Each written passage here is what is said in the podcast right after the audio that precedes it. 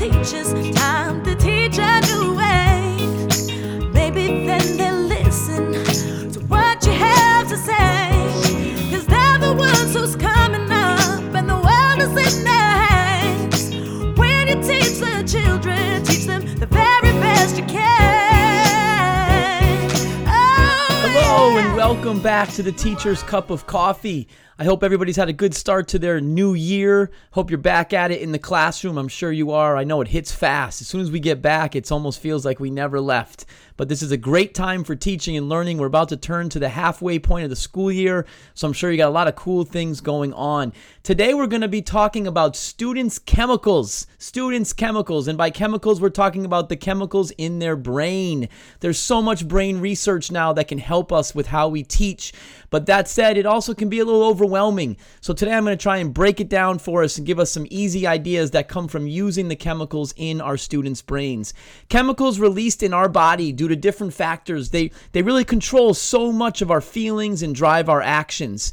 And as a teacher and an educator, understanding these chemicals and how to use them the right way really can help teaching and learning. I'm pulling a lot of what I'm going to be talking today from a book called Leaders Eat Last by Simon Sinek. Uh, Simon Sinek. Leaders Eat Last. It's all about leadership and how to use chemicals in leadership. No one's a bigger leader in the world than the teacher in the classroom. So that's why I'm sort of transferring this over to what does it mean to us in the classroom? How can we use these chemicals? First, we're going to talk about two of our selfish chemicals. The first one is endorphins. This is one we hear about often. Endorphins mainly come from exercise, manual labor, or laughing. That's how endorphins get released into our brain. They produce a good feeling that actually masks pain. That's why a runner will say they're on a runner's high because they have so many endorphins going that they don't even feel the pain of running that's taking place. With hard work, hard work in the classroom, it releases endorphins. And the other thing that helps is a little lightheartedness. So if we have students working hard and there's a little lightheartedness, a little laughter in the classroom, that can really help students release endorphins in their brain. And when endorphins are flowing, it's really hard to feel afraid or to feel anxious. So it really opens us up to learning. So we really want to get students endorphins flowing when they're in our classroom by having them do hard work and by letting them laugh and laugh and have some fun while they're at it. The second selfish chemical is called dopamine. Dopamine is the good feeling we get after completing something. When you check something off your to do list and you get a little shot of a good feeling, that's actually dopamine being released into your brain. Humans, we are a goal oriented species. And because of this, we get bursts of dopamine often. We can get them for very little things, but we get a bigger hit of dopamine in our brain after a large accomplishment. One thing that's scary about dopamine in the common world is social media can completely hijack this, and it has hijacked it for a lot of our students. Every time we check our phone and we see a like, or we see a text message, or even a push notification, every time our phone tells us there's something for us, we actually get a little shot of dopamine. And this is why so many of us get so addicted to checking our Twitter feed and checking our Facebook and checking our Instagram and our text messages, because every time there's something there for us, we actually get a shot of dopamine. That said, we can also use this in the classroom. Students should accomplish small steps on their way to larger goals. If they can feel like they've accomplished a small step, they will get a burst of dopamine, which will feel good and will get them to keep going. We want them to crave the good feelings created by these bursts of dopamine as they strive to learn and master skills. So we need to have small steps and quick hitting accomplishments that help them get the dopamine flowing in their brain. Okay, endorphins and dopamine, Simon Sinek refers to as the selfish chemicals. Then he talks about two selfless chemicals. Selfless chemicals are different. They make us feel valued by others, trusting of others, and really give us even a feeling of belonging. We are also a social species, and we are often driven by these social chemicals in I mean the biggest thing is in classrooms with feelings of security and fulfillment and belonging, trust, camaraderie, you know, all that good stuff. Students really open up to the vulnerability that is required for learning. And when we don't have this social element in the classroom, students will actually physically in their brain, they'll physically shut down and they will detach chemically. The first selfless chemical I'll talk about is serotonin. Serotonin. This is the feeling of pride we get when we feel like others like us or respect us. It makes us feel like we can take on anything.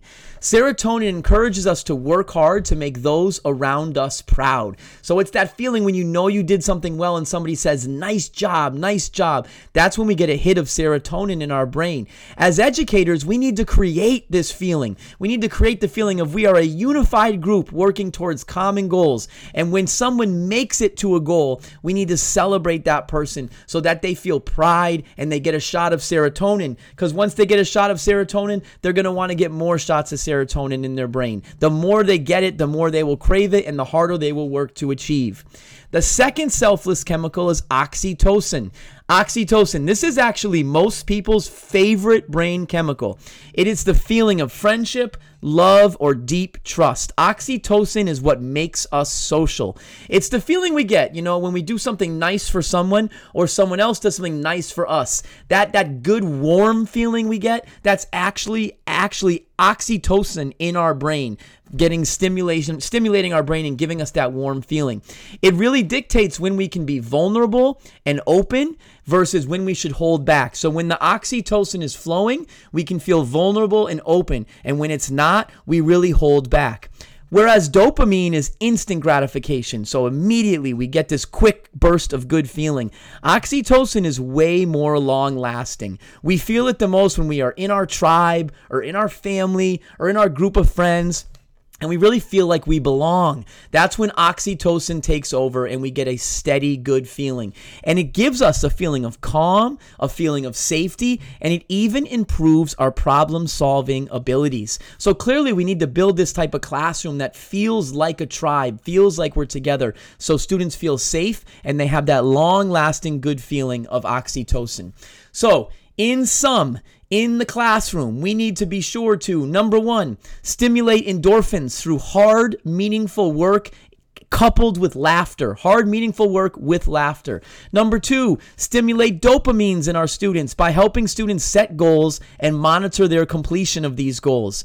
Number three, stimulate serotonin by publicly celebrating student success. We want them to feel proud. That will make them want to feel proud more often. And number four, we want to stimulate oxytocin by creating a sense of togetherness and working together as a team in the classroom. Just think of it the opposite of this is a classroom where students are working on work they perceive as meaningless while also not having not, while also not laughing or having any fun. Assignments are disconnected from one day to the next. Progress is never celebrated, and there is no sense of team or togetherness between teachers and students. Obviously, that is not your type of classroom. I'm sure of it. If you're taking time to listen to educational podcasts, that is not what your type of classroom looks like. These there are we need to remember by the way, there are all sorts of other chemicals that work against learning. So many other chemicals, and we need to make sure we are activating the right ones. So, have kids work hard toward meaningful goals. Help them laugh along the way. Celebrate publicly their success and build a family environment in the classroom. If you do those four things, all the right chemicals are going to be firing in your students' brains, and as a result, teaching and learning will improve. Let's make the chemicals in our kids' brains actually be allies in the learning process. That's it for this week. I hope you have a great couple of weeks. Hope you enjoyed this episode. Reach out to us with any questions or ideas via email at teacherscupofcoffee at menloed.com. And until next week, keep doing all the wonderful things you do out there in the classroom. You have the most important job in the world. We'll see you in two or three weeks here at the Teacher's Cup of Coffee. Everybody, no more sleeping in bed. Oh,